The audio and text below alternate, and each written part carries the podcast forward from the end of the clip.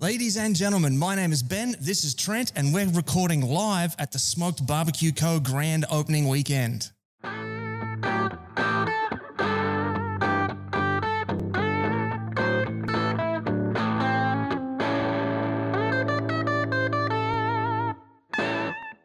Family, hope you're well wherever you are and you got that thin blue smoke rolling. This is episode 123 of the Smoking Hot Confessions Barbecue podcast. And as I just said at the top of the show, it's very exciting. I've got Trent Barrett here from Smoked Barbecue Co. And this is the grand opening weekend of his new shop here on the Gold Coast. But before we get into that, I've just got a couple of announcements that I need to run by you. First of all, is that we do still have our free mini ebook available for you on the website. It's the Beginner's Guide to Real Barbecue. So if you're just at the start of your journey, make sure you head on over to smokinghotconfessions.com, have a bit of a click around, bit of a scroll around. A pop up is going to pop up and it's going to uh, ask you to enter your details and we'll shoot that mini ebook straight out to your inbox. Next, we've already locked in a couple of businesses that we're going to be partnering with over the next couple of months. Um, the first couple of weeks are already filled out. So if you are still looking to get your barbecue message out to raving mad barbecue fans, hit me an email pretty quickly, ben at smokinghotconfessions.com. Otherwise, you're going to be booking a couple of months out. So if you want to get in soon, make sure you get in soon. And the last one, if you're watching this video on Facebook, make sure you give us a like and a share. If you're on YouTube, give us a subscribe, a follow, and hit that little notification bell so you get reminded each time we upload another video. If you're on Instagram TV, give us that little love heart and uh, the, the follow as well, because we do love those cute little love hearts. And if you're listening on a podcast app, make sure you give us a five star rating and review, because that really helps the robot overlords tell everybody else that this is a good show and that they should watch it too. All right, so let's talk about today's episode. So we have a we have Trent from the husband and wife team, Trent and Cassie, who've just opened a family store here on the Gold Coast, Smoked Barbecue Co. And it's the Gold Coast's first dedicated low and slow barbecue shop. So that's really exciting. So without further ado, we'll be right back.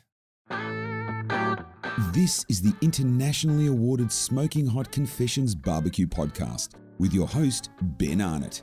How long's it been since your last confession? Alrighty, family. So here we are. We've got Trent from Smoked Barbecue Co. Man, how are you today? Yeah, really good. Thank you. How are you? Good, mate. I am excited to be here, and I'm really excited for you as well. This is the grand opening weekend. Pretty exciting. I think I'm more excited to have you here, to be honest. that is very, very kind of you. All right. So tell me, first question I ask everybody: What was the last thing that you barbecued? Last thing was brisket. Brisket. Brisket. Very nice. Okay, Yeah. so give us the rundown. How did you do it? Uh, that was a new trial and error of uh, so having a chef background, trying to layer uh, quite a few flavors into this one. So uh, it was a four four layer of uh, different rubs, and on the offset for about four and a half hours, and then wrapped and finished off. Yeah. Very nice. Sounds delicious. Can you tell us what those four rubs were? Is that a secret combination? Uh, no, I can. Was funnily enough, uh, three little pigs, touch of cherry is um, my base. The deep southeast sweet meat in the middle. Um, the choco, uh, the sorry, the hardcore red, and finish with the hardcore black. So Oh, interesting. yeah. So did the bark come out kind of a reddish color? Like did, No, did the red bleed might- through, or did it just come out black? Yeah, pretty black. A little bit of a red speckle to it. It's actually pretty interesting. So yeah. Oh, nice, very But nice. On the slice, it, it did have the the black and red, so it's pretty. Oh, pretty so cool. good, so Yeah, good. yeah. Now you've got quite the uh, quite, quite the range of barbecues here, but my question is, what is the barbecue that you've got at home that you cook on at home? Uh, it's a custom offset, actually, built by a friend of mine. So yeah, a little bit different, um, but offset's definitely my go-to. Um, and in the process of Boss Barbecue uh, being finished off to come to home, so Oh, that's right. been the uh, the long-term goal for quite some time. So, Yeah. Yeah. mate, that sounds delicious. Yeah. So tell me about it. How did you get into uh, low and slow barbecue? Low and slow came through from my chefing background and meeting and working under uh, my long term mentor, who's US born. Uh, so from that came a weird and wonderful Christmas in July with candied yam, pies, green bean casseroles. Oh, So good. Um, whole deep fried turkeys, lots of weird and wonderful things that I've never heard of before. So uh, it was good to be a part of that. After trying that, kind of blew my mind. And then it was a trip back to the States, obviously to Kansas, uh, where the, the wife's from. Um, and that changed the game for me. For meat, kind of ruined everything of my favourite meat here in Australia. um, and especially being a chef, that was a pretty big call. So uh, that started the journey to want to be able to recreate and eat meat like I did over there, putting on four and a half, five kilos in three weeks. So um, that's where it began. Yeah. Cool. Yeah. Now I, I was going to ask about that now because you did just mention that your wife is from Kansas City. So has that, has her background kind of influenced what you're doing? Uh, most definitely. Yeah. Um, certainly runs yeah, strong in the family. Uh, eating over there at uh, some amazing restaurants, starting at KC Joe's and you know a few other um, pretty special ones. But I think yeah, I'd, I'd, heard about KC Joe's for a long time, so to to finally get there and see it. Just how it worked on mechanics from the lineup to the functionality. Obviously, being a chef, that kind of stood out to me. Um, you know, no bookings, limited seats, but it just turned itself over. Uh, it was pretty mind blowing, and that was before getting to the food. Um, so yeah, I think every question every day was, can we go back and have barbecue? So uh, yeah, it's yeah changed the game really, big influence. Um, and I've always been passionate, super passionate about food. Mates, um, my dad was a butcher for most of his life, so grew up with uh, good meats and a lot of tuition on breaking down bodies and special stuff. Um, and it's been a big part of my passion throughout my chefing career. So it's this is um, the ultimate chance to combine both my passions uh, in life and do it every day. So. Yeah, yeah. Now, just just looping back to Joe's, did you get to go to the original one where you go down underground under the, the gas station? Not yet. No, that is on the list. So that's the the one that um, we're aiming to get to next. Unfortunately, we couldn't make it. That's a funny story. If we brought Cass in here now, but we won't do that. um, but no, next best is still KC's. But um, yeah, the other one I, I certainly love as well. So there's a couple of other, you know, more modern ones there now too, which were, were great to try. But um, yeah, I think KC's was was the standout for me. So yeah, there's a few yeah. um, there's a few barbecue joints that are going quite upscale now over there. It's uh, like barbecue's yeah. becoming fine dining. Yeah, like really modern fit outs. Like I mean, I think that's why I really appreciate the the KC Joe's uh, fit outs. That I think real homely barbecue kind of feels like, I suppose, over there. Um, and then the the more modern ones just didn't have the same feeling. The food was awesome, but mm. um, yeah, completely different atmosphere, I suppose. So yeah, but um, yeah, from the fit out to just too, a bit too modern. Uh, I got a tour through the kitchen, which um, was was pretty awesome on the you know on the whole setup from start to finish, but um, very modernised compared to to KC Joe's. So I think I'll stick with the KCs. Yeah. yeah, when we were there, we got to go to a couple of different ones. We went to um, to Plowboys, to Slaps, and to uh, and, and to Joe's the Garage. Yep. And it was funny. That was because the the older the style um, fit out of the restaurant, yeah. the more barbecue it felt. Like it, yeah. it, felt nicer. It felt better. It yeah. You know, like I just basic tables, butcher's paper across the table, slap it down, and hook That's into it. it. Yeah. No, definitely. It was. Um, I don't know. The food tastes better um, in that kind of setting, 100%. Um, yeah. Yeah. Yeah. So, so tell us a bit more about your, your chef background. How did you get into chefing? Uh, I was pretty fanatic about food since a young age. I was always in the kitchen cooking with dad, mum, my nan. kind of started there. Was a very avid cook, so baking tea cakes and roasts and bits and pieces. Um, that's where it kind of started. It was always in the blood. Did a few things um, before that, and went out a whim and bought my own restaurant cafe. Um, probably looking back, uh, well before the time that I should have done that. But um, I like to bite off more than I can chew sometimes and figure it out backwards. So uh, great learning, and then um, yeah, knocked over an apprenticeship. Um, found a really good good chef who's been a long term mentor to work under for my apprenticeship um, and blossomed from there. Just just loved it. So um, on the coast for a while at a few different, different restaurants, Glass and uh, a few others up here, trying to push the bar, and um, then joined QT Hotels about nine years ago. And the star of the show there um, was the whole pigs. So it was pretty cool. Nice. Yeah, no one kind I really had any idea uh, how to cook them. And I'd only done a few. My other half of my family's Kiwi, so I'd had a few hangis over time, but still nothing compared to using a gas oven. And chipped away at it every week, you know, started going through three, six bodies a week. And um, yeah, it just became a, an art and something I loved. And off we went. So Right. So were they smoker ovens or were they just gas assist ovens? no gas assist. So we had uh, another pizza oven which was gas and wood. Um, so that was pretty cool. Um, obviously, pizza's a big one, but everything from skillets to open cooked pots of lamb shanks in there. Oh, um, wow. beef cheeks, even uh, confit duck, doing it a different way in a in a wood fired oven. So playing around with different ways to take, um, I suppose, technical dishes and um, change the game a little bit. So have a bit of fun with with wooden fire. So yeah. Yeah, beautiful. That's what it's all about. Yeah. Now, I I understand that you have a bit of a connection to to Fire Door, a bit of a uh, seven degrees of separation type uh, type connection. Tell us about that. So it was my long term mentor, uh, US born chef, uh, George Francisco. So that's who I started with at QT Hotels. He started Fire Grill, uh, which was kind of the original concept along the lines of Fire Door many years ago, um, which was a big hit in Sydney um, and started working under him. Um, got to work in a few different places with him and his connections to Fire Door. So that's kind of what relates there.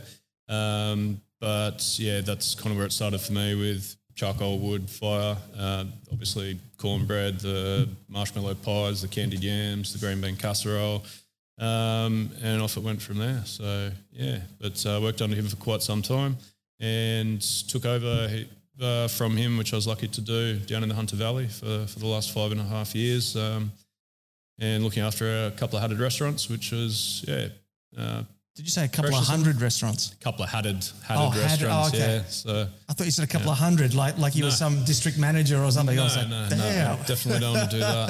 No, so I was looking after yeah, uh, quite a big property, um, yeah, down in the Hunter Valley for a while. So um, before that, Port Douglas, obviously, um, was only meant to be away from home for a couple of years and. Ended up nine and a half years, and I've only been back here a month, and here we are. So, in the last four weeks straight, um, building this. So.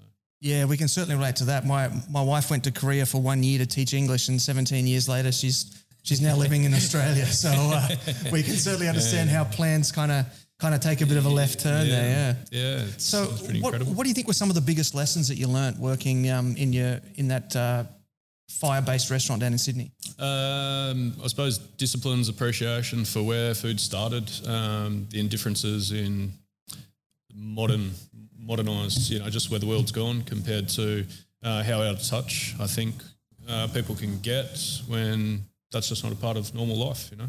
Um, and it becomes so addictive. So many people in already in the shop over the last couple of days, just getting into it, wanting to get away from the normal oven, just refusing to use ovens anymore, and this and that. So getting in touch with, I think, the way it should be, um, respect for food, respect for produce, um, and not only that, right down to woods, and like it, it goes so deep. So that's me, I'm really passionate about. Um, I'm a nature freak and a nature lover. Always had, you know, our own gardens. Uh, part of the restaurant where I came from, we grow a lot of our own produce, and um, yeah, list goes on. So it's yeah, it sits pretty deep, deep for me. Um, so more so than just the food, but yeah, right down to the woods and where things are sourced, and yeah, so sustainability. Yeah. Beautiful, man. So what what do you grow at at home that you bring into your barbecue uh, sort of uh, recipes and things? Up here, I literally moved, did a, a border crossing in 36 hours to get back here before the borders shut. Oh, right. So I didn't even have a house to come to. Um, so unfortunately, we don't have a garden up here at the moment. But uh, I'm always growing weird and wonderful things. So from globe artichokes, like just things that are, uh, I suppose, a bit out of the norm, uh, right down to tomatoes. I love veggies uh, in the smoker as well. I'm a bit of fanatic for, for mushrooms. So cultivating our own mushrooms, and the list goes on and on and on. But um, more weird and wacky things, I suppose, than, than the normal. But I mean, normal things like eggplants and vice versa as well. But um, yeah, just, just depends yeah, what's in season and what I can get my hands on. So Yeah, some some fire roasted eggplant is always amazing. that capsicum, yeah, like kind of uh, fallback go to. So yeah, but um, different things like even we were playing around at the restaurant with different lettuces, you know, um, things that generally break the rules on on that kind of cooking. So yeah, just Yeah. having a bit of fun. Tell me about grilled lettuce because that that really sounds like something that just shouldn't Yeah. shouldn't happen. No, it shouldn't. It shouldn't happen. Um, a, a good sniff of that is on the the new Netflix series, I suppose. Um, you'll see that, but uh, baby cos. So taking actually whole baby cos, breaking them down to just the hearts and fire roasting those. Playing around with wrapping them, unwrapped, charring them, blowtorch, um, marinating, unmarinating, um, some things along the line of, I suppose, kimchi, and then fire roasting that. Yeah, just Ooh, playing nice. around, trying to break the mold on, um, yeah, on things which is hard as a chef. It's a chef's dream to be creating something new is virtually impossible in the chef's world. So, yeah, trying to uh, come up with something different. Yeah, beautiful. So, so what would be some of the more um, more original, more creative dishes that that, that you've come up with uh, doing all that kind of different fusiony type stuff you've been into? Um, a lot of them are well different, like a lot of meat based stuff with, I suppose, a bit out of the norm things that we'd be using, I suppose, low and slow, like uh, venison, whole venison legs, which is, um, you know, a little bit out of the norm. Um, yeah, these days I've seen lately a couple of whole whole beef shins and stuff like that. But yeah, big whole venison legs um, were a cracker. So on the bone, taking them off, rolling them, stuffing them, um, playing around with smoking those and uh, seeing how they go. Um, right down to the likes of quail, quail eggs, duck, um, a lot of my, my favourite kind of proteins, and uh, seeing what results come. So, just trying new things.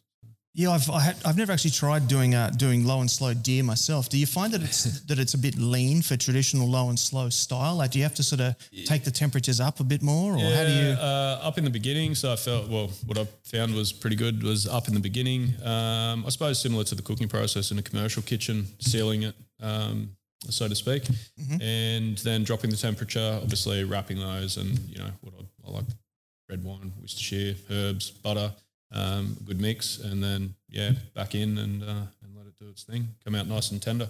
Um, pretty much nearly in line with lamb shank tender. So it was Oh, pretty, okay. pretty amazing. Yeah. So God, that sounds delicious. Yeah, yeah, yeah. yeah, no, a bit of fun. Yeah. Yeah. So, so as a chef, why do you think that there's this current resurgence um, of live fire cooking in fine dining situations?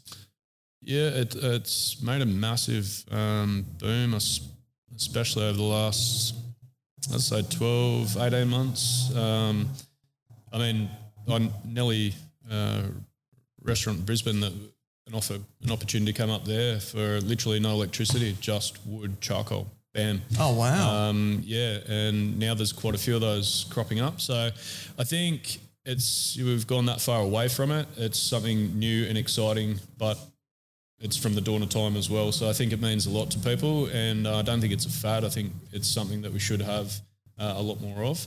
And chefs are just getting so innovative with it. Like it, it's absolutely amazing. You know, Fire Door list goes on. Twenty Two Agnes in Brisbane, uh, just some amazing stuff.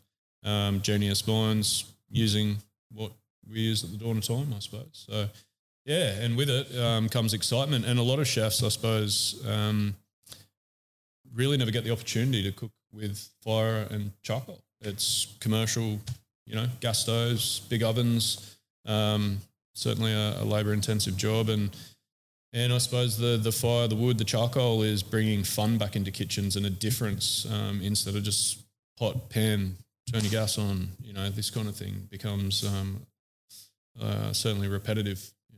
I was going to ask about the about the theatricality of it, about the the the the visual appeal of that of that live fire. I went up to um, to Cairns two years ago, Yep. and uh, there was a it, it was a work thing, and they they took us out to dinner, and it was to a steakhouse, and it was just a giant uh, charcoal grill. And uh, all all on wood on logs, and the Yeah. steaks were all grilled over the over the Yeah. burning logs, and it was all behind a big glass window, so everyone could see everything. So, it, it, is there a certain element of of theatre to it that's yeah. that's appealing? Definitely, hundred percent.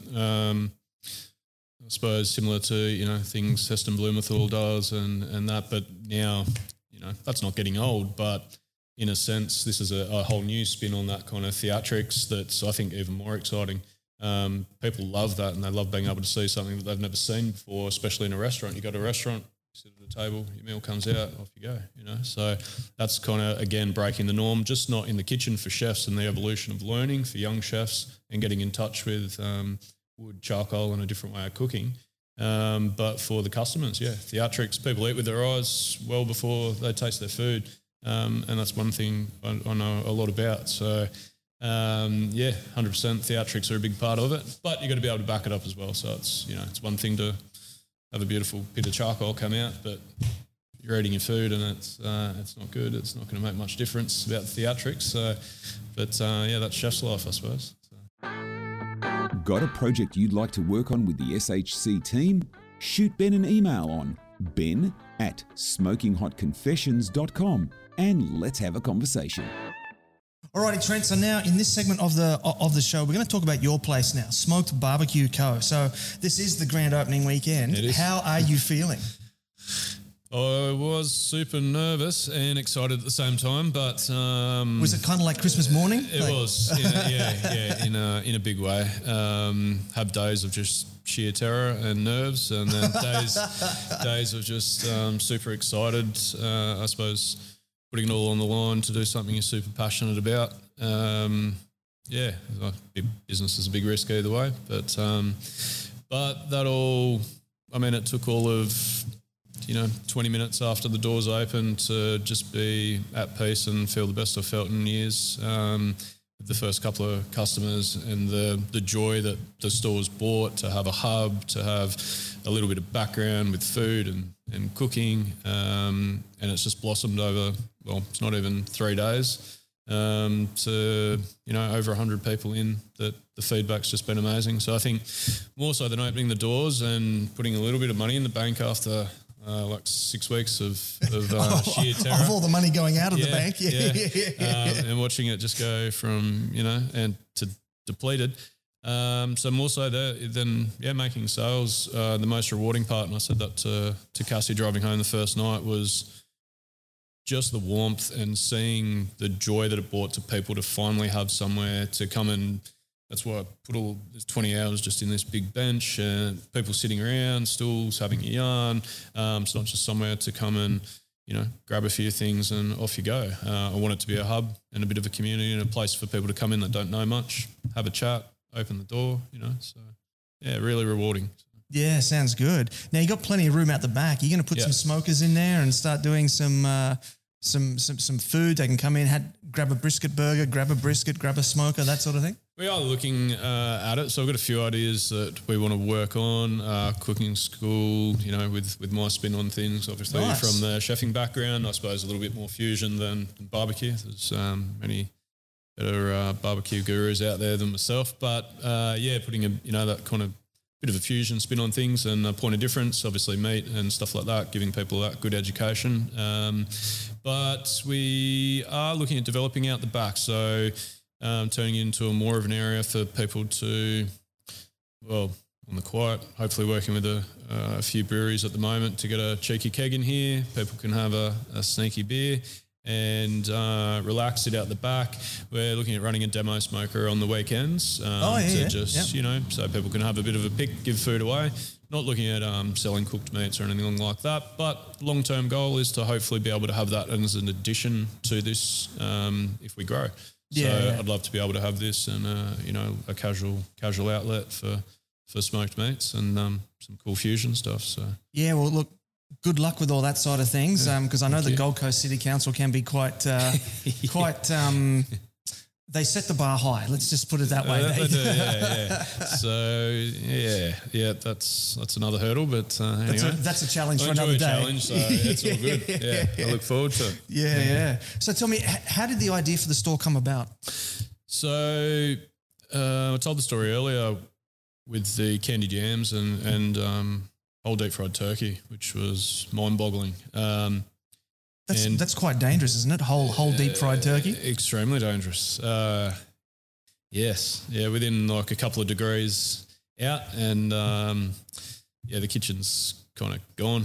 Uh, that's just a fireball. So yeah, it is, but done the right way. And as I said, my my mentor, um, American chef, showed me the ropes, and dropping the first turkey into uh, 50 litre pot of oil is something you'll remember for, for a long time. So Yeah. uh, doing it by yourself after being with someone's even worse. But so yeah, that really sparked my interest. Like, and it was just like, is this normal? Are these things normal over there? You know, and um, just completely different to anything here, obviously, which it is. Uh, so yeah, that really that sparked the interest. It was around the same time that I met my wife to be, who again is from Kansas City. So Um, doesn't get much closer than that, I suppose. So, and that's where it started. Um, the spark of interest, and then back over there for barbecue was absolutely mind blowing.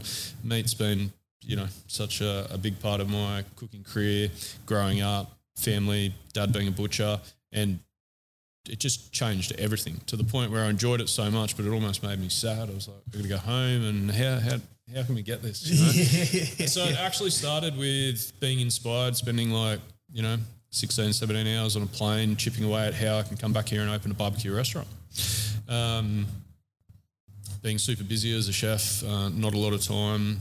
Standard day for me was kind of 10 in the morning till 11 o'clock at night.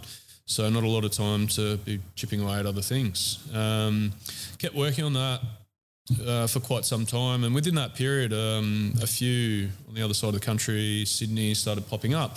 And I was looking into these guys and seeing the amount of time they've invested going to the states and spending a year, two years, and my appreciation for that was um, just mind blowing. Um, I know there's been a couple uh, that I've listened to on the show, uh, and I thought to myself, you know, how wrong. Like, I'd love to be able to do that. Can I? No, I can't.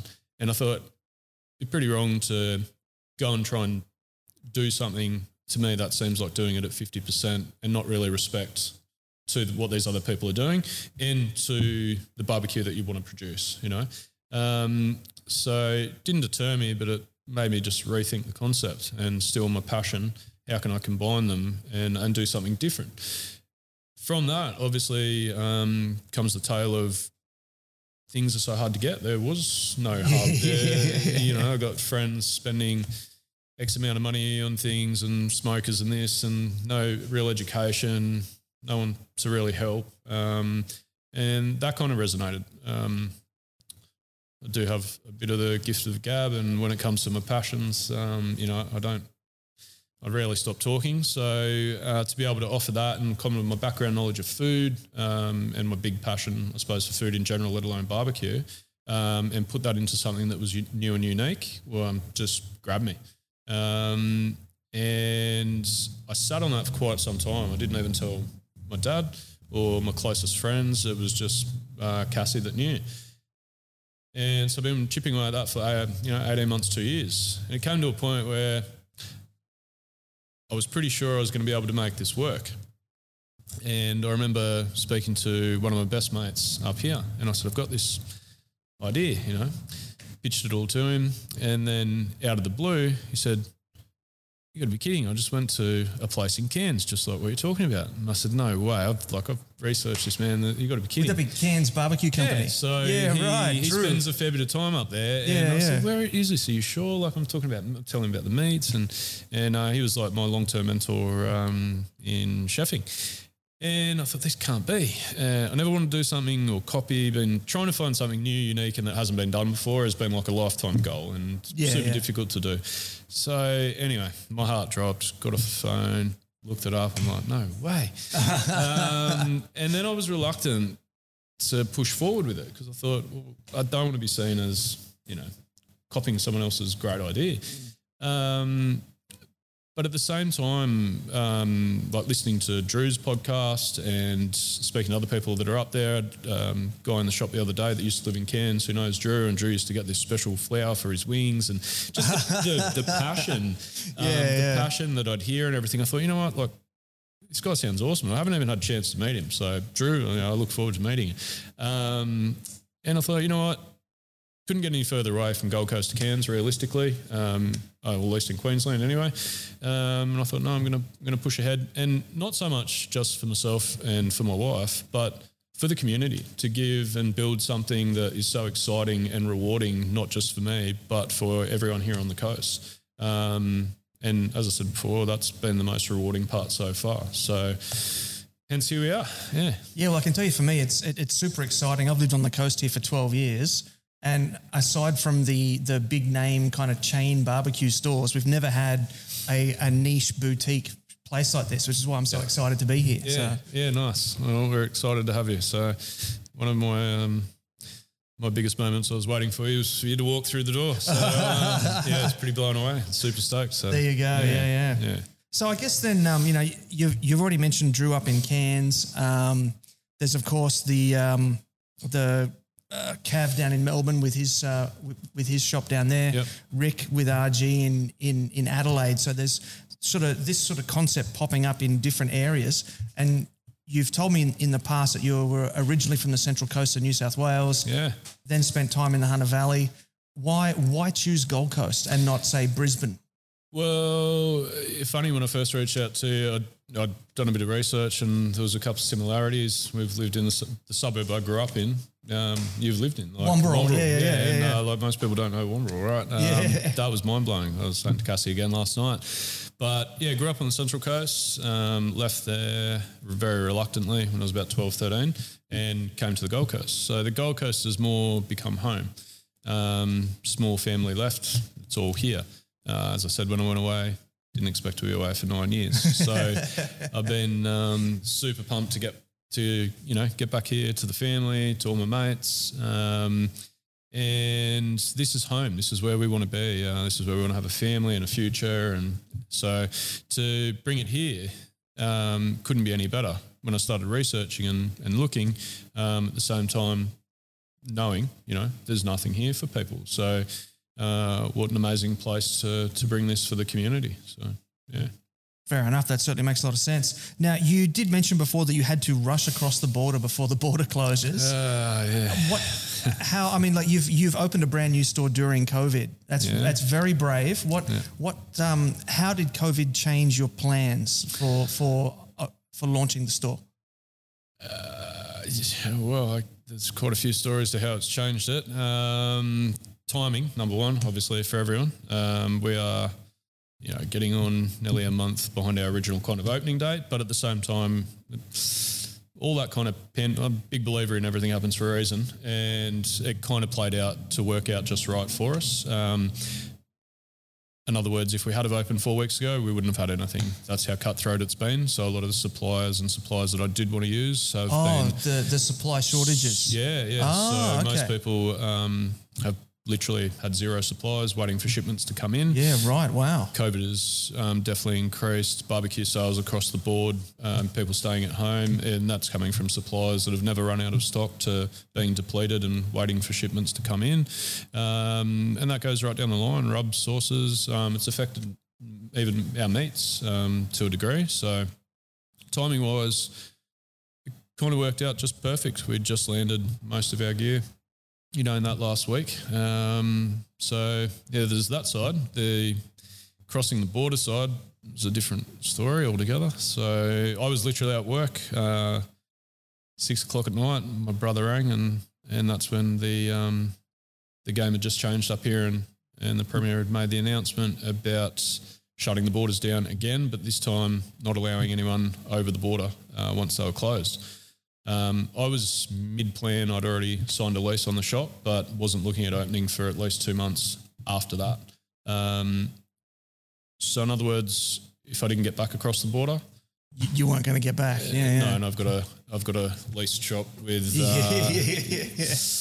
kind of cutthroat situation. Um, never leave anywhere on short notice, um, especially somewhere in a, one of the greatest places I've ever worked. Been there for five and a half years, and uh, having to ring the owners middle of service and say, like, I literally can't come back tomorrow. I have to go home and start packing my house. Wow. So you had like Um, like a 24 hour window to get home, pack up, and get over here. So it was a bit under, th- yeah, about thirty six. Wow.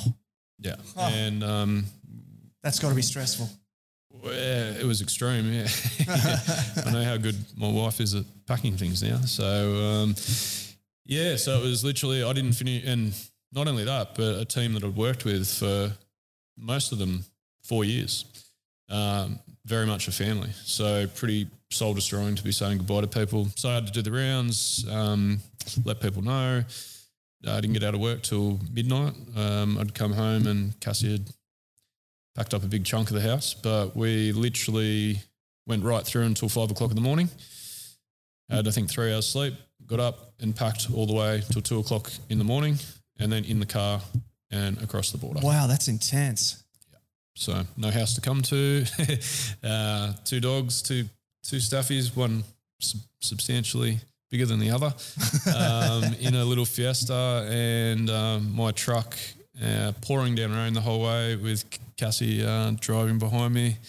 And the size of my wheels and her windscreen wipers don't really go together. So um, she wasn't overly impressed with me, so to speak. Yeah, I'll bet. Yeah, yeah, yeah. Yeah. So that's COVID for me. Yeah. Yeah, fair enough. Yeah. So, what what are some of the things that just sort of fell into place, like just serendipitously happened for you when you were getting it set up? Literally, and uh, going back to it, massive believer in everything happens for a reason, and and I'm talking like nearly every single thing.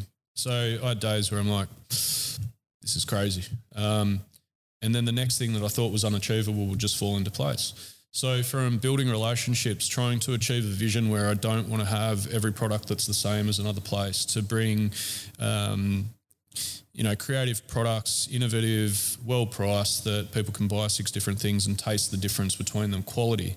Um, another huge part to the store, which is super important, was Aussie guys and Aussie focus. So one half of, of the shop is dedicated to all our Australian guys. Um, so a, achieving that took some time. In the middle of that, working out budgets and forecasts and everything for the business and figuring out a dollar value for what I had.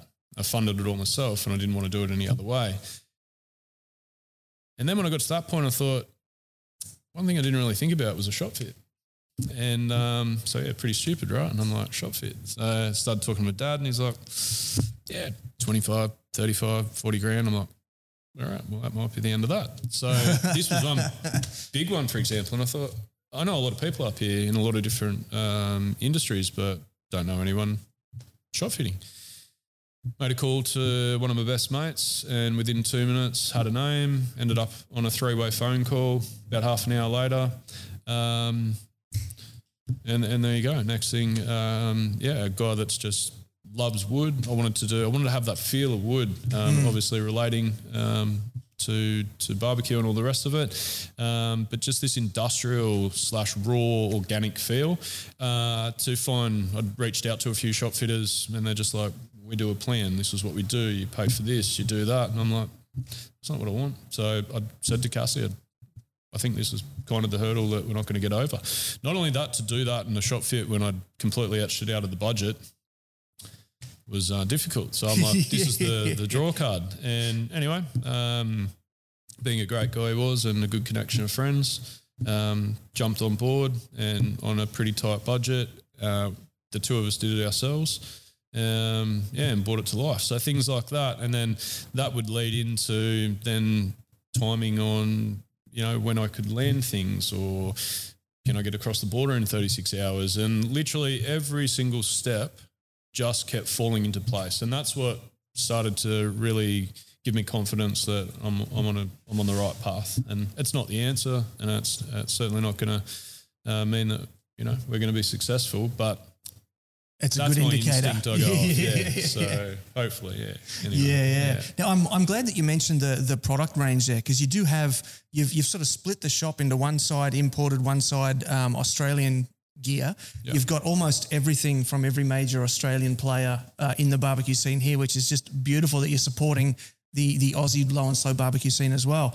Um, but I can see that that you're also trying to balance things. You've got uh, Napoleons and uh, and you've got you know uh, Camp Chef and GMG, and you've you've you've kind of got two two sides of, of of everything there. What? How did you go about selecting the the products? So I think the easy way to kind of get my vision across was it, the vision that I wanted was again not all the same things that you can get everywhere else. It's really hard to do. So if I could have had every single thing that you couldn't get anywhere else, that was what I wanted, but it's not achievable.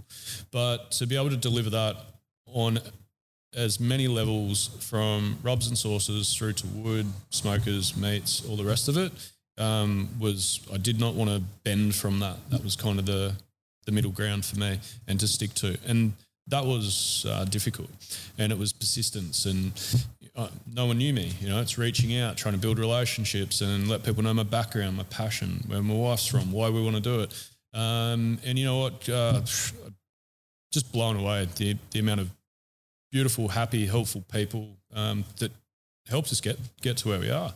You know, and um, they're all mostly the Australian guys. You know, well, ninety eight percent of them. So um, couldn't thank them enough. But um, what in that vision, what I wanted to do was be able to provide something with that vision and that quality and that uniqueness as much as possible, but still offer the points where a beginner who knows nothing can come in here and spend three hundred dollars. Yeah. and they're going to have a product that's quality, that's going to last them. They're going to have some knowledge, some backing, um, someone they can. I tell most people if you want to ring me, ring me.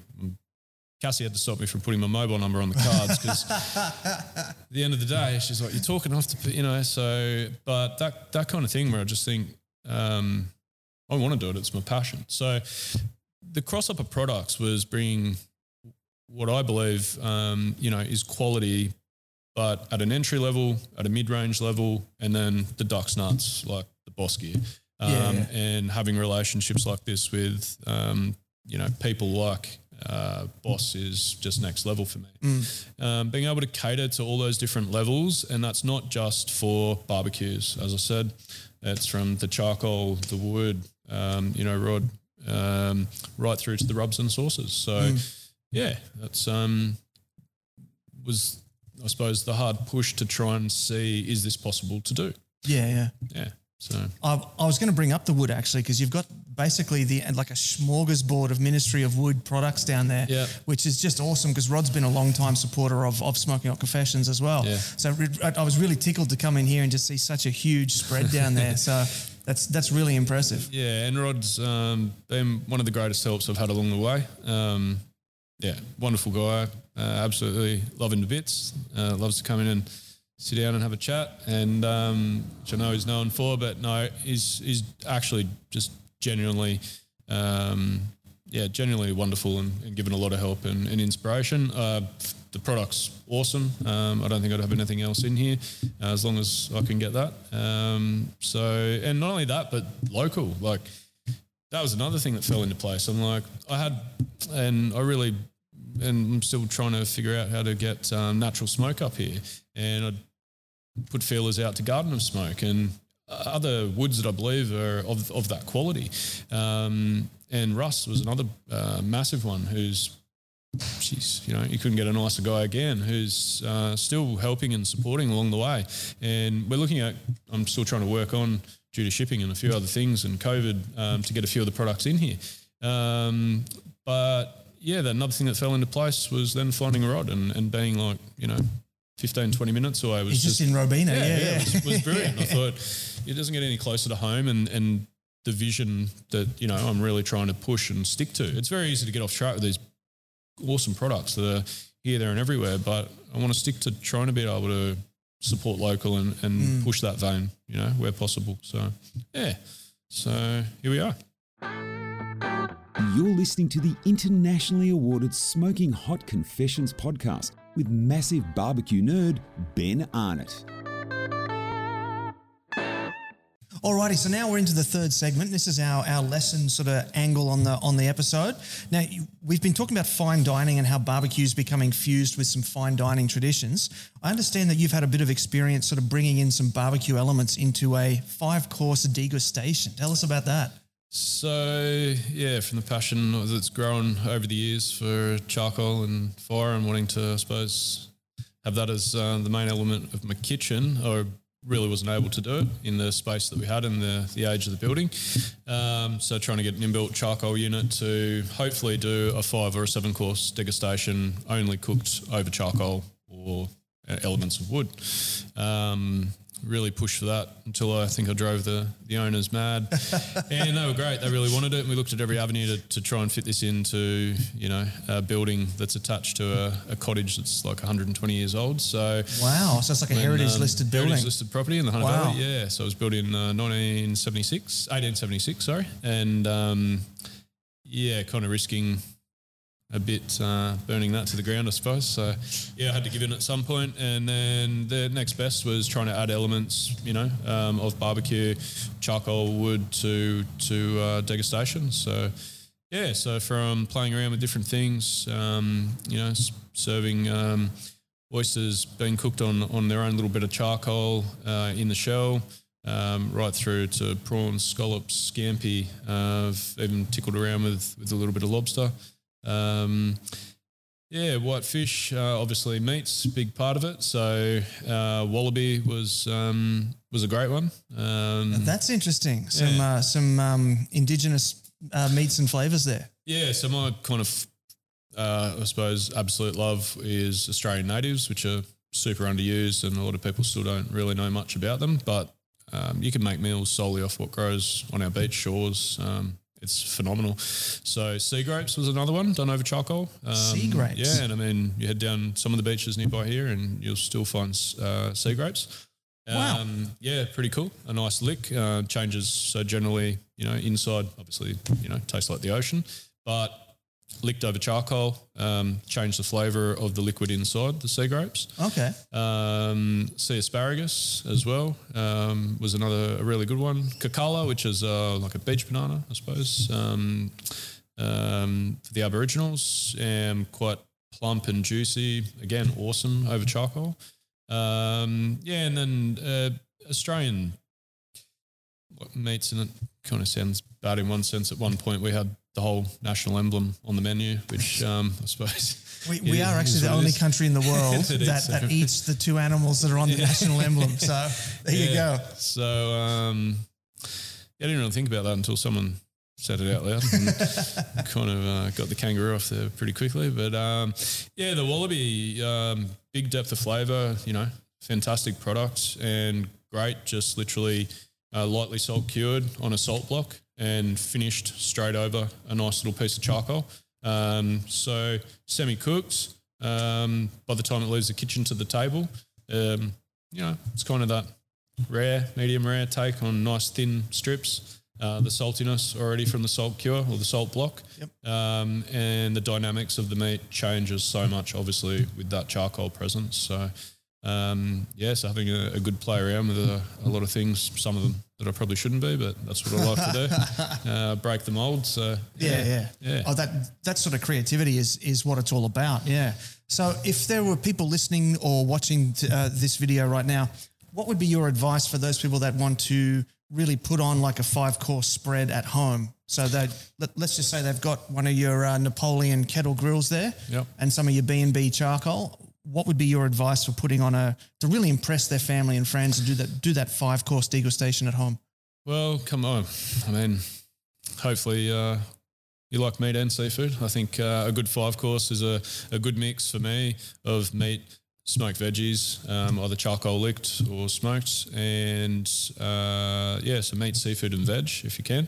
Break that up. Um, desserts, if you want to go right into it, start smoking some ice cream, uh, yogurts. Um, that's pretty cool. Very easy. Um, smoke yogurt. Um, turn them into sorbets, a million things to do. But um, Wow. yeah, the list goes on and on. I mean, smoked milk. We used to smoke water for ice cubes at the restaurant for the bar. Uh, Really? So yeah, for whiskies and I was going to ask, is that how you make the cheap whiskey sound a bit more, uh, ta taste a bit more fancy?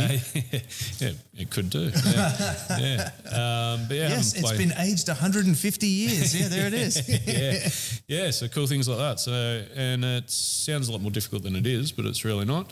So yeah, pick your pick your proteins, um, mix them with veg, like a, a bit of a spread, um, and cool stuff. Instead of it just being on the kettle, um, I like to take a, a f- like over the kettle is one thing. Taking charcoal out and literally having it cook on the piece of charcoal is something completely different. Um, smoldering herbs and things like this that are very easy to do, um, they light up, you know, very easy. And blow them out, and they will smolder. Rosemary is a really good one for that. Um, under things like again, the wallaby, any meats, um, seafood reacts really well to thyme, lemon thyme, just smouldering. Um, really easy things to do. Take a couple of coals out, uh, you know, in a nice on a nice plate or tray, and um, protein straight on top of the charcoal. It's phenomenal. So. Um, yes, uh, same thing with little beds of woods or nests. So used to use a lot of hay, um, and a, a very good chef I used to work with um, yeah, his his love for hay got brought into the kitchen. So hay smoked, you know, whether it be chickens and this and that, stock made from hay as well. Um, really? Stock cool made stuff. from hay? yeah, hay stock to go into different things. Wow, but that's, uh, that's interesting. That's a long story. Yeah, it's quite endless what you can do. So that whole fusion, I suppose, the the chefing side of me, yeah, um, breaking the mold on things, I suppose, uh, a bit where I can. But yeah, and not hard to get. I mean, sometimes um, we'd we'd have to go to the local pet shop and buy a bundle of hay, you know, uh, just get a good quality hay. And yeah, so like chicken, um, fish, like nice light seafoods, scallops, prawns, things like that. Literally, um, nice little bit of hay, uh, some herbs in there, and then a little bit of charcoal straight in, let it do its thing. Um, you'd be amazed. So yeah, um, Beautiful. it's just playing around with things. It's um, super creative what you what you can come up with. So, is there a certain like? Are there certain rules regarding the order that things should be? So, like, do you start light with some with some uh, with some light seafood, prawns, Yeah, and then so- and then maybe two vegetables, and then a like a steak, and then the dessert? Like, is there a, like a certain formula of progression? Always, yeah, light to heavy, and especially I know uh, a lot of people like their wine, right? So um, it's uh, always good to great pairings, and I suppose that's another thing. You know, um, we used to do pairings with these meals, and certain wines just complement what you've done with a little bit of smoke and charcoal in a dish. Um, that's another whole story. But yes, light to heavy. So I like to go a little bit of seafood, a light meat, heavier seafood, and then into like the venisons and the deep, rich wallabies and things like that towards the end. Um, if you're going to have wagyu in there, finish on a wagyu, nice fatty, Big, rich flavour, yeah, Yeah, yeah. that's it. And uh, you know, and leave that nice coat on the palate to end with. Um, and obviously, yeah, desserts uh, coming at the end. So yeah, some sweet treats in between. Um, we used to call them palate cleansers, and you know things like that. Uh, you get pretty pretty creative. So we were doing um, like taking different juices, uh, smoking them, and then making granitas out of them. So like Oh, wow. smoked apple granita, and um, yeah, like peach. Uh, I've played around dragon fruits, like quite a lot of stuff. Um, which again, it's not not that difficult to do. Granita, um, nothing hard about it at all. Uh, yeah, so in between the courses, these cool other smoked elements that are not a protein, they're not a vegetable. Um, they're just a bit bit of a play and a mind boggle. You know, people Yeah, used yeah. to do it at the restaurant, and people like, what is this? You know, like this has come from a freezer and it's smoked and it's you know, same as yogurt. Like yogurt's an easy one, but you like for a chef when you get your head around it, but you, like people in a restaurant that aren't in commercial kitchens are like, how the hell do you smoke yogurt? You know, That, that's a good Um, question. How the hell do you smoke yogurt? so for me, um, I like to, and it's probably you know um, maybe a little bit frowned upon, but for things like that, uh, can be done. I suppose you know in a smoker definitely for home use. If we're getting back to it for people, smoking gun is um, a fantastic little product. Um, getting the right additives to go into it, so I. I use um, this kind of wood chips and break them down. Yep. Pretty easy. Um, and then just a nice, like a real wide bowl. Um, so your yogurt's got a good coverage of space for the smoke. Double glad wrap, little nice little hole for your tube to go in. Um, yeah, light that bad boy up, let it smoke. So it's a it's a cold smoking process. Cold smoking process, yeah, for yogurt. And um, yeah, pull it out, obviously, let that sit, and you're, it's something cool to watch. You've got, unless you've got loose gladder up or whatever else, obviously smoke will pour out. But even when it's super tight, the smoke will just slowly, you know, over 10, 15 minutes disappear. Um, once that does, it'll start to coat the top of the yogurt. So after each time it disappears, give it a good mix, um, re-smoke. So generally, depending on the wood you're using, three to six times, and you'll have super, super tasty smoked yogurt. Yeah. it Sounds so good. Yeah. I'd, I'd, I would never have thought of that before. It's delicious. It Yeah, really yeah. Like even on brekkie, um, smoked uh, smoked yogurt and strawberries and blueberries and things like this is just yeah next level. Kind of changes the game. So Awesome. Yeah. Awesome. Yeah. Well, listen, man, that's probably a good point to start wrapping the, this episode up. So I'm going to throw it over to you now. Give some shout outs to who you want to uh, give shout outs to, say Yeah. thanks, and then tell everybody where they can track down Smoked Barbecue Co. on the internet. Yeah, uh, so obviously the usual suspects: uh, Facebook and Instagram. Um, Smoked Barbecue Co. That's uh, as it reads. Um, obviously, we, are Gold Coast and located in Miami, right on the highway. So great end of town. Um, a lot of great locals have, have been jumping on board to support us, and amazed how many uh, people within walking distance. Uh, firing up pits. It's been pretty rewarding. Uh, massive thank you. There's a huge list. So, like, obviously, um, Rod, Ministry of Smoke, um, Russ from Natural Smoke. Um, the list goes on and on and on. Um, Rub and Grub, Rub Red Raw. Some of these guys have been like an inspirational help with motivation and and pushing. Um, to just be like, this is awesome, do it. You know, uh, even in times where I'm like. I think this is crazy. So those guys, and I haven't even met them, honestly, uh, means so much. Um, I suppose more than than they'd really know. Uh, their conversations and their emails and their pushes and their and their support and positivity. Um, that combined with my wife and, and my brother um, are what pushed me finally over the edge to take the plunge. So, um, Brett from Lanes, super supportive. Um, yeah, Napoleon, um, GMG guys have been awesome. And I think the biggest shout out uh, when it comes to you know our, our equipment is to to the guys at Boss, um, Kelly and Clint, uh, just absolutely awesome, amazing people. Um, got to spend a few hours with him today before this. Um, yeah, I just don't think I could be in, in better hands and have better products on the floor um, and, and better people to be trying to showcase that are local. So, yeah, um, there's probably a list of other people, but yeah, big thank you to, to all the ones I've missed. So, yeah. Beautiful, man. Beautiful. Yeah, easy. So I, I, just want to say thank you for having me in the shop here. Uh, no. Thank you for building the shop, first of all. and then thank you for having me here and, and letting me take up your afternoon yeah. on the grand opening weekend. No, I was, uh, yeah, I said to you the other day, and you're, uh, you're more kind of barbecue celebrity. So seeing you walk in the door was that's, that's very very was, generous. Um, yeah, no, no, yeah, in a lot of ways for a lot of reasons. Um, but yeah, no, it's absolutely stoked to see you walk through the door. Um, mind blown, and yeah, you don't have to thank me. I'm super super privileged to, to be on here as a as a chef, and uh, you know my background and just trying to bring my my passions to life. So. Um, yeah, I can't thank you enough. I'm stoked. So yeah. Alrighty, so there you have it, folks. That was Trent from Smoked Barbecue Co. We've been here, we've been talking on the Sunday afternoon of the grand opening weekend. There's been people coming and going all day, and uh, it's been uh, actually all weekend, and it's been uh, it's been great to see just how much the community has embraced this shop. So before we go, just to give you a quick reminder, um, if you are looking to to work with Smoking Hot Confessions, shoot me an email, ben at smokinghotconfessions.com. We'll get you sorted out there. And I just want to say a quick thank you to everybody who's been a part of this show so far and looking forward to working with more of you again in the future. And just last reminder if you are watching on Facebook, give us a like and a share. If you're watching on YouTube, give us a subscribe, a follow, and hit that little notification bell. Don't forget that, that's the most important part. If you're on IGTV, give us that cute little love heart. I love that thing give us a follow as well. And if you're listening on a podcast app, especially if you're listening on an Apple device, give us a five star rating and review. It really, um, as I said at the top, it helps the robot overlords know that you like the show and you think other people should like it as well.